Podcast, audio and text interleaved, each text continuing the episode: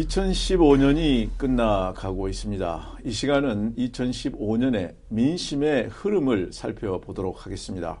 이 자리에 명지대학의 김영준 교수와 그리고 조선일보의 홍영님 여론조사 팀장을 모셨습니다.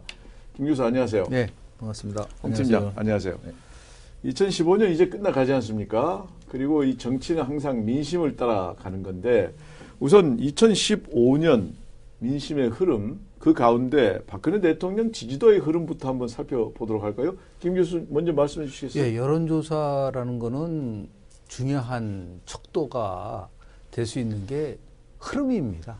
다시 얘기해서 특정한 시점에서의 조사가 아니라 어떠한 패턴을 보이냐가 중요한데요. 박근혜 정 대통령의 국정 운영 지도 1년을 평가하면 저는 이 W 곡선의 지지형을 보이고 있습니다. 아, 올라갔다가 다양한 여러 가지 예기치 않은 일로 인해서 쭉 떨어집니다. 예를 들어서 올해 같은 경우에 메르스 사태 같은 경우가 발생되면은 완전히 떨어졌다가 다시 또 올라가고 떨어지고 이런 부분을 반복적으로 나타나고 있거든요. 이만큼 민심의 흐름이 유동적이고 안정적이지 못하다는 부분이 있을 수가 있고요. 더 나아가서 이런 흐름을 주도하는 요인 중에 하나가 바로 정치권의 불안정성도 상당히 연관이 있다고 봅니다. 그러니까 대통령이 오히려 거꾸로 야당의 못함으로써 반사익을 얻게 되고 스스로 잘해서가 아니라 주변에 의해서 외성적 변수에 의해서 지도가 올라가는 이런 형태를 좀 보이고 있다고 볼 수 있습니다. 어떠세요, 홍 팀장? 예, 지금 교수님이 어, 불안정한 모습을 보였다고 말씀하셨는데 이제 그런 측면도 있는 반면에 최근 두 달 동안에는 상당히 안정적인 측면을 보이고 있어요. 그 최근 두 달 동안에 갤럽 조사를 보면은 어, 40%에서 44% 사이를 왔다 갔다 하고 있는데 박근혜 대통령 지지율의 올해 1년 동안의 그 흐름을 보면 어 1월 초에 40%로 시작을 했습니다. 그리고 지난주에 44%였습니다.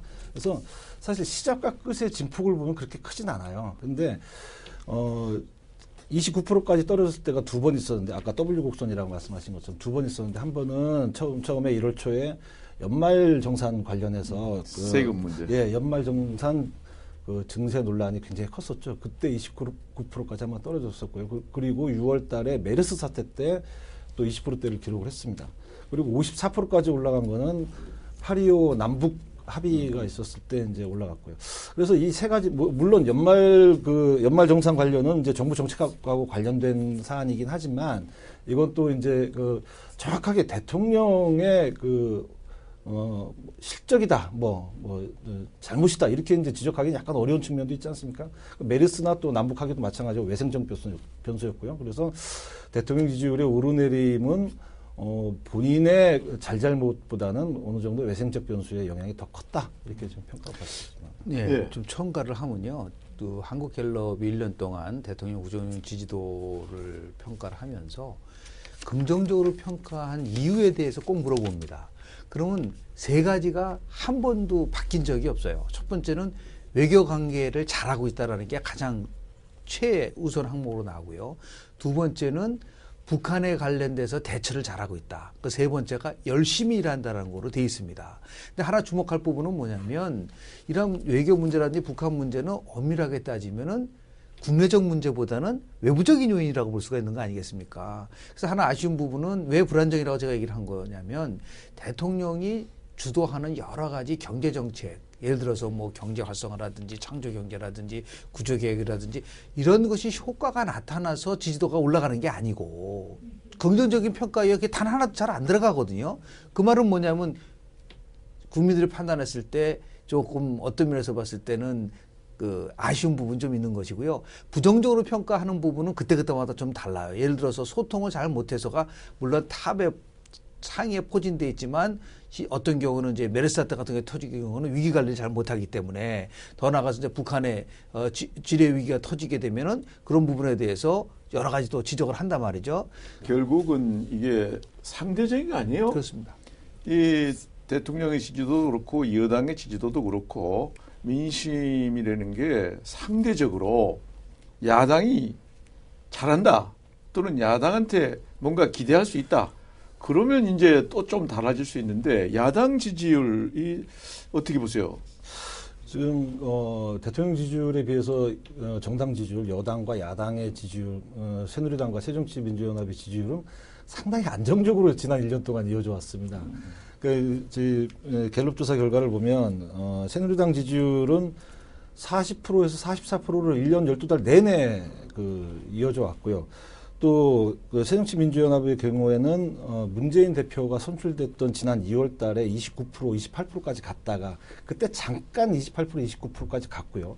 나머지 대부분의 그 기간 동안에는 21%, 22%, 23%에서 왔다 갔다 했어요. 그러니까, 어, 여당과 야당의 지지율 차이가 거의 이제 더블 스코어 차이로 1년 내내 이어졌는데, 이거는 이 지난 그 2015년 올해 뿐만이 아니라 2012년 총선 이후에 지금 4년 내내 이어지고 있는 현상입니다. 그래서 그 제가 생각할 때는 어 우리 국민들이 그 우리 국민들이 생각하실 때는 새누리당과 새정치민주연합에 대한 호감도가 상당히 이 정도 차이로 지금 그 거의 굳어져 있는 상태가 아닌가라는 그런 생각을 하게 되는데 그러면 우리 국민들이 지금 상당히 보수화되고 여권 지지가 강해서 지금 이런 정당 지지율이 나오냐? 그게 아니라 그게 아니라 또 이제 갤럽 조사에서 이제 다른 조사 결과를 보면 내년 총선에서 그 어디를 지지하겠냐라고 물어볼 때 당명을 지칭하고 조사를 한 게 아니라 여당 후보가 많이 당선되는 게 좋냐, 야당 후보가 많이 당선되는 게 좋냐라고 질문했을 때는 야당 후보가 많이 당선되는 게 좋다는 게 42%, 여당 후보라는 게 36%입니다.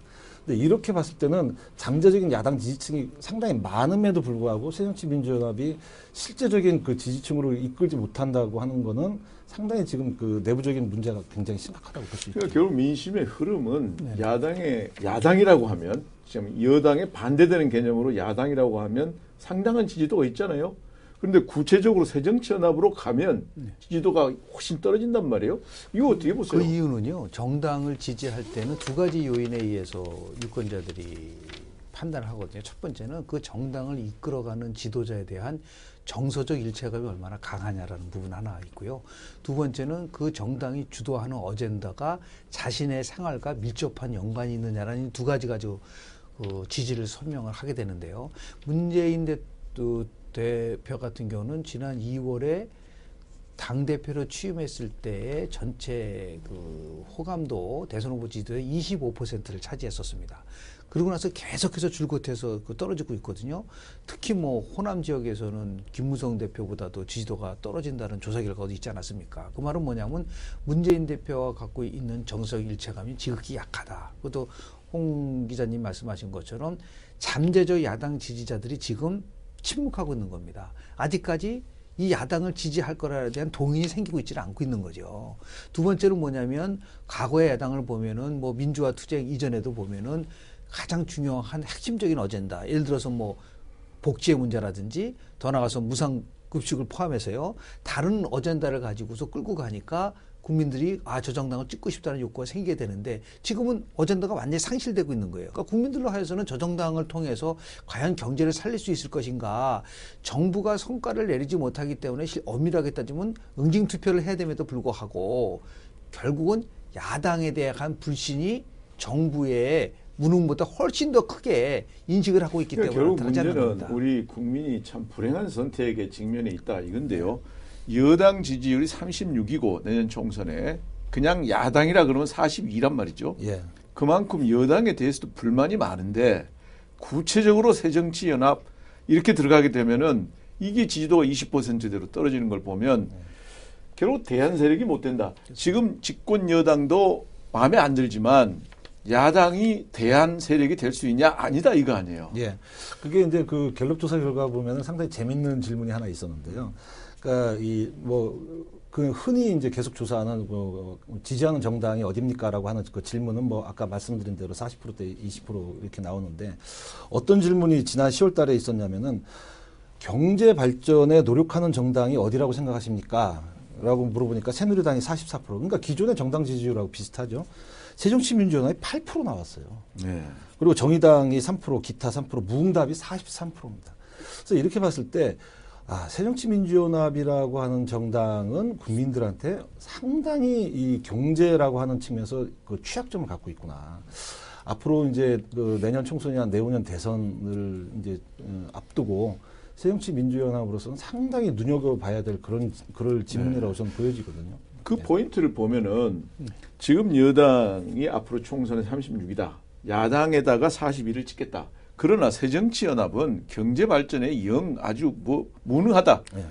그럼 만약 경제 발전을 할 수 있는 잠재성을 가진 제3 세력이 만약 나온다.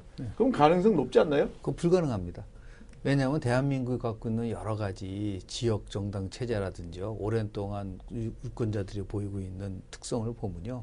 지금 조금 전에 홍 기자님이 중요한 그 조사 결과를 얘기하지 않았습니까? 여당 36%, 야당 42%라는 얘기는 선거는 결국은 세 가지 요인에 의해서 결정이 됩니다. 하나는 구도입니다.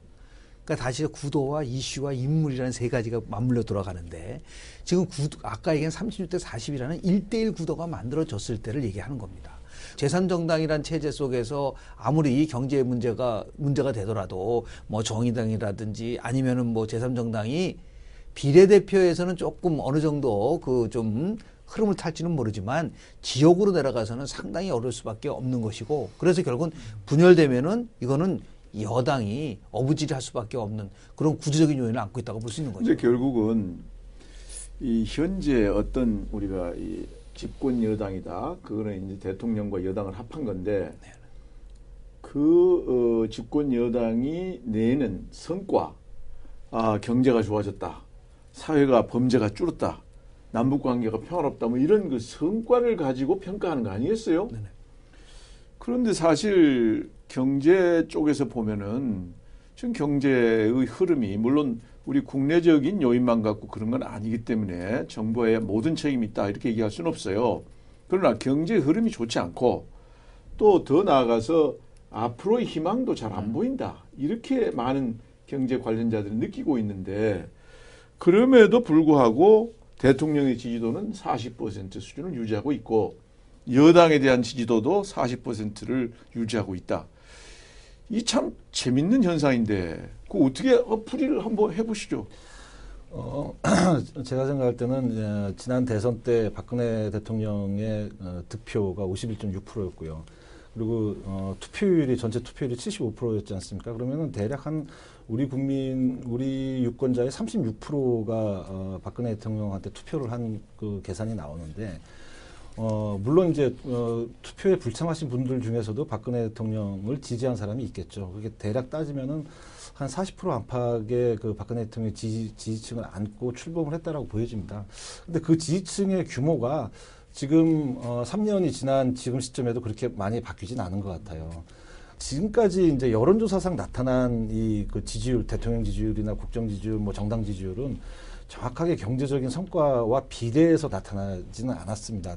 현재 시점에서는 아까 말씀드렸던 이 그 여권 지지층 한 40% 정도 되는 여권 지지층이 대통령과 여당을 지지하고 있는 그런 그 가장 큰 이유 중에 하나는 정권 교체를 바라지 않기 때문에 지금 그 정권 교체를 바라지 않기 때문에 그 정부와 대통령을 지지 지지를 함으로써 좀 더 응집력을 보여주고자 하는 그런 흐름이 분명히 있다고 보여집니다. 네, 어떻게 생각하세요? 지금 대통령의 지지도를 아주 현미경을 갖고 우리 돋보기를 가지고 쳐다보면은 크게 세 부분으로 구성돼 있어요. 하나는 박정희 대통령에 대한 후광 효과가 있고요. 그게 한 3분의 1 정도 됩니다. 그리고 대통령, 박근혜 대통령 자체를 좋아하는 사람이 한 3분의 1이고 나머지 3분의 1은 정말 야당 싫기 때문에 찍는 겁니다. 다시 얘기해서 경제가 성과가 나오지 않으면 당연히 투표 이론에 의하면 경제 응징 투표를 해야 되는 게 정상임에도 불구하고 그것이 이루어지지 않는 것은 그 수권 정당의 모습으로 야당이 보이질 않고 오히려 경제를 살리는 정당이 되겠다고 문재인 대표를 얘기를 했는데 오히려 경제를 죽이는 정당이 아니냐. 그러니까 경제 이 성과가 나오지 않는 책임을 국민들이 정부가 아니라 야당한테 지금 그 전가하고 있는 모습들이 나타나고 있는 거거든요. 그런 면에서 이거는 굉장히 심각한 그 요인이 야당이 근데 사실은 예. 국회에서 경제 관련 법안을 자꾸 통과시켜주지 않고 그렇습니다. 이 갖고 있으니까 그런 느낌을 주죠. 야당에 대한 낙인 찍힌 거죠. 지금이라도 늦지 않았습니다. 그러니까 투치력으로 가야 되거든요. 그러니까 경제 문제와 관련되는 대승적 차원에서 여하튼 문제가 있을 수 있잖아요. 여러 가지 법안들에 대해서 법안이 완벽하지는 않죠. 그러면 조율하는 모습을 보여줘야 되는데 아예 처음부터 문을 닫고 안 된다고 얘기를 하니까 정부 입장에서 봤을 때는 저 야당 때문에 발목 잡히고 있다는 얘기를 하니까 그러니까 결국 제 금년도 민심의 흐름 네. 이거는 지금 집권 여당이 만족스럽진 않다. 그렇지만 야당한테 맡기면 경제는 더 나빠질 거다. 예. 그래서 집권 여당을 그나마 네. 지지한다. 뭐 이런 이제 흐름. 이참 바람직스러운 건 아닌데요. 우리가 항상 최선의 선택이 주어져야 되는 건데 결국은 뭐 저 친구는 더 못하니까 네. 지금 좀 못하지만 어쩔 수 없다 이거 같은데요. 그러면 이제 앞날을 좀 네. 생각을 해보면 결국은 이제 이번에 내년에 총선이 끝나고 그러면 다음번 대통령 후보에 대한 관심 뭐 이런 게 생길 텐데 현재까지 여론조사 이걸 이제 민심 흐름이라고 보면은 여당은 김무성 대표가 독주하고 있잖아요. 예. 그거 어떻습니까? 그 이 여론조사 흐름을 예, 대선 잠재 후보에 대한 여론조사 흐름을 보면요. 어, 반기문 유엔 사무총장을 이 선택지에 넣느냐 안 넣느냐가 엄청난 차이를 보이고 있죠. 어, 지난 8월 달에 그 미디어 리서치 조선일보 미디어 리서치가 조사한 결과를 보면 어, 지금까지 그 거론되고 있는 그 잠재 후보 한 명 한 명에 대해서 이름을 불러주면서 이 사람이 대통령감이냐, 대통령이 되면 좋을 사람이냐라고 물어봤을 때 반기문 총장이 60%가 나왔어요. 좋다라고 하는 게 60%가 나왔는데 김무성, 문재인, 그 어, 안철수, 이 박원순 시장 모두 40%대, 30%대 중반, 40% 안팎에 그쳤습니다. 그래서 우리 국민 중에서 절반 이상이 대통령감으로 좋다라고 대답한 사람은 유일하게 반기문 총장밖에 없었습니다. 이제 그렇기 때문에 어, 반기문 총장의 앞으로 그 정치적인 행보가 상당히 이제 주목이 되는 그 이유가 거기 있고요. 여론조사상 그렇다는 얘기고요. 그리고 나머지 분들에 대해서는 나머지 분들에 대해서는 지금 현재의 지지율이 지, 지금 현재 여론조사 지지율이 아주 의미 있게 지금 아주 뭐 앞서 나간다, 뭐 압도적이다, 손으로 치고 나와 있다 이런 식으로 표현하기에는 아직은 좀 이른 감이 있지 않나. 더 말씀드리고 싶은 거는요. 지금 홍 기자님 말씀하신 그 조사 결과 왜 그런 게- 결과가 나타났냐에 대한 얘기가 더 중요할 것 같은데요. 우리 국민들이 총선과 대선은 완전히 다른 게임으로 봅니다. 총선은 정부가 잘했냐 못했냐를 가지고 저는 회고적 투표를 하고 대선 같은 경우는 대한민국 미래를 누가 이끌어가냐라는 전망적 투표, 프로스펙트 보팅을 하거든요. 대한민국 대통령이 될 때 필요한 세 가지의 필요 조건이 있습니다. 첫 번째는 뭐냐면 누가 시대 정신을 제대로 읽고 그 시대 정신에 맞는 행보를 하느냐라는 겁니다.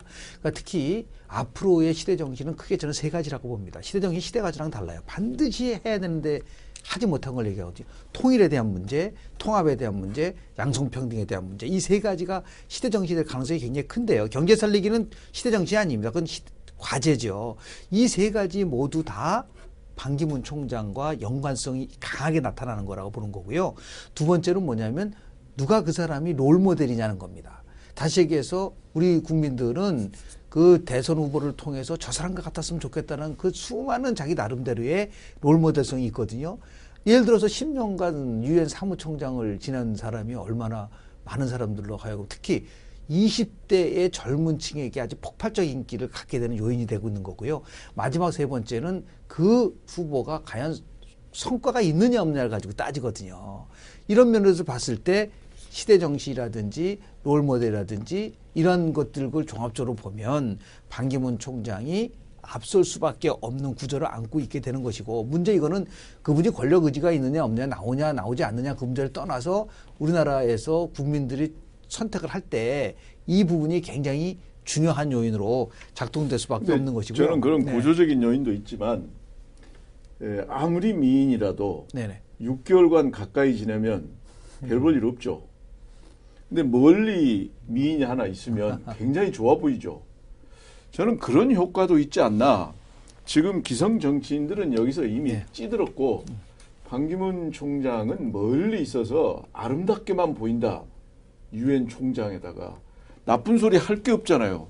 항상 좋은 얘기만 하고 다니고 웃고 다니고 그런 효과도 있지 않나. 만약에 국내 정치에 들어와서 이분들하고 이제 경쟁을 한다. 네. 진흙탕 싸움을 한번 한다. 네네. 그러면 이제 진 면목이 거기서 보일 거고 안철수 지금 의원 이분이 이 3년 전인가요? 이때 돌풍을 일으켰잖아요.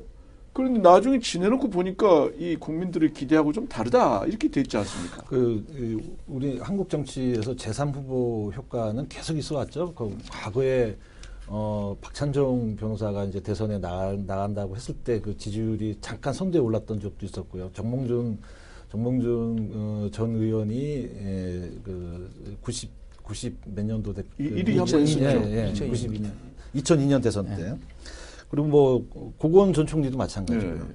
그리고 안철수 의원도 마찬가지고 대선 때마다 제3 후보로는 계속 나왔죠. 그리고 실제적으로 또그 선거 어, 선거를 앞두고 지지율이 1위에 올랐던 적도 있었고요. 결국은 현실 정치에 대한 그뭐 유권자들의 불만이 그런 데서 이제 표출되는 부분이 있다.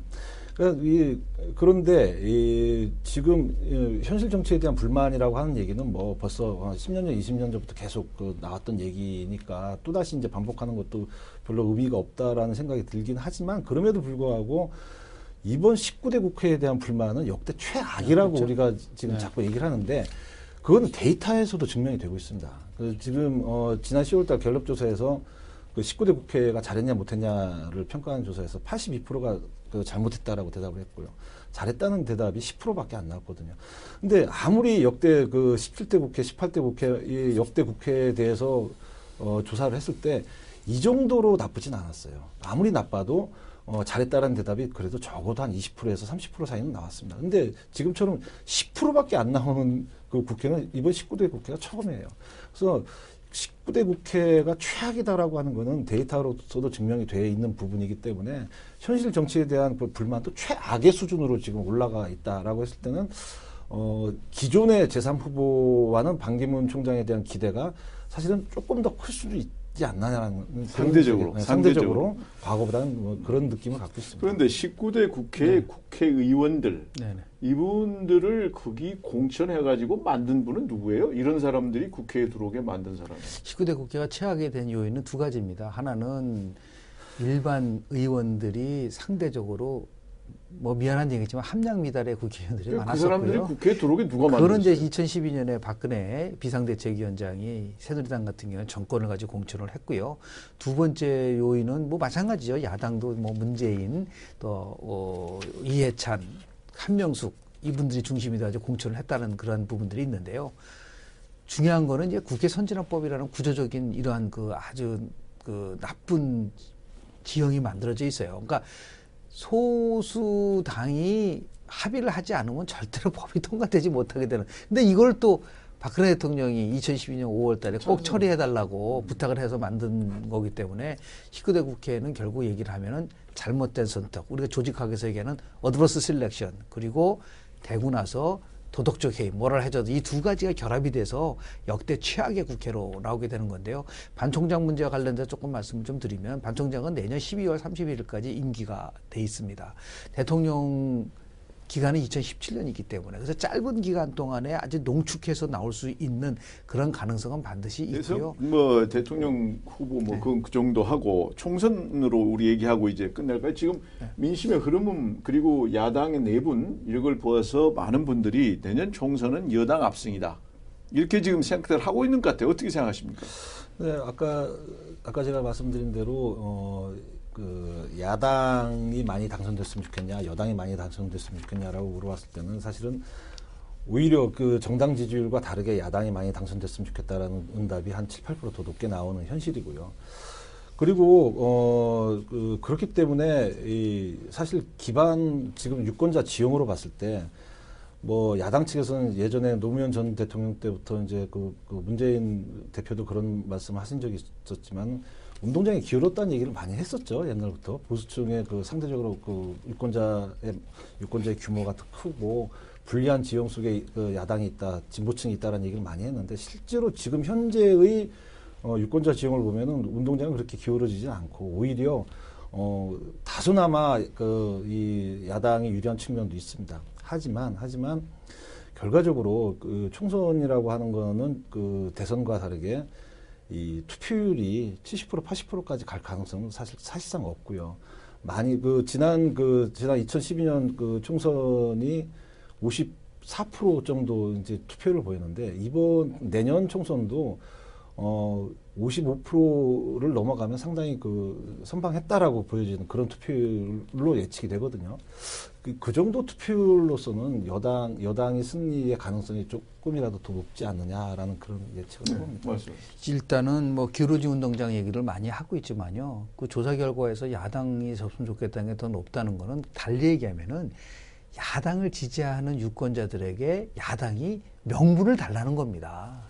그렇기 때문에 앞으로 한 4개월 정도 남아 있는데요. 지금 굉장히 시끄럽지 않습니까? 아주 이상적으로 얘기를 하면은 저러다가 결국은 절벽까지 갔다가 마지막에 결국 통합하면서 새로운 인물이 끌고 가고 구도가 일대일 구도가 만들어지면 저는 수도권에서요. 수도권에서 지난 2012년 박근혜 비대위원장이 선거를 총괄했는데도 불구하고 전체 112석 중에서 야당이 얻은 득표수가 63%에 해당이 될 수 있거든요. 그러니까 잠재력은 있다. 이 잠재력을 누가 야당이 끌고 가느냐가 총선에서 가장 중요한 더 나아가서 이슈와 구도와 인물이라고 하는 이 세 박자가 어떻게 구성되느냐에 따라서 선거 결과가 달라지지 지금 현 상태에서는 당연히 여당이 유리하게 보이지만 선거는 본질적으로 심판입니다. 그렇기 때문에 이 심판의 기능이 어느 순간에 재편돼서 나올 수 있는 그 가능성도 있기 때문에 이제 결국 이제 그 책임은 야당에게 있고 야당이 국민에게 다가설 수 있는 이제는 결단을 내려야 할 시기라고 저는 봅니다. 네.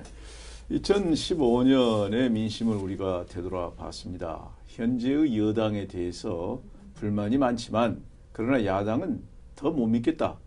이런 전체적인 흐름 속에서 대통령의 지지도가 40% 어, 수준을 계속 유지하고 있고 야당에 대한 불신은 지속되고 있는 것 같습니다. 이것이 연장되어서 내년 총선에서 여당이 압승할 걸로 보지만 그러나 야당이 분골 쇄신 혁신을 하면 가능성이 또 있다 이렇게 보여지기도 합니다. 우리 국민이 앞으로 차악의 선택이 아니라 최선의 선택을 할 수 있도록 정치권의 구조가 혁신과 변화에 의해서 재편됐으면 하는 흐름이 있는 것 같습니다. 오늘 고맙습니다. 네, 고맙습니다. 고맙습니다. 예.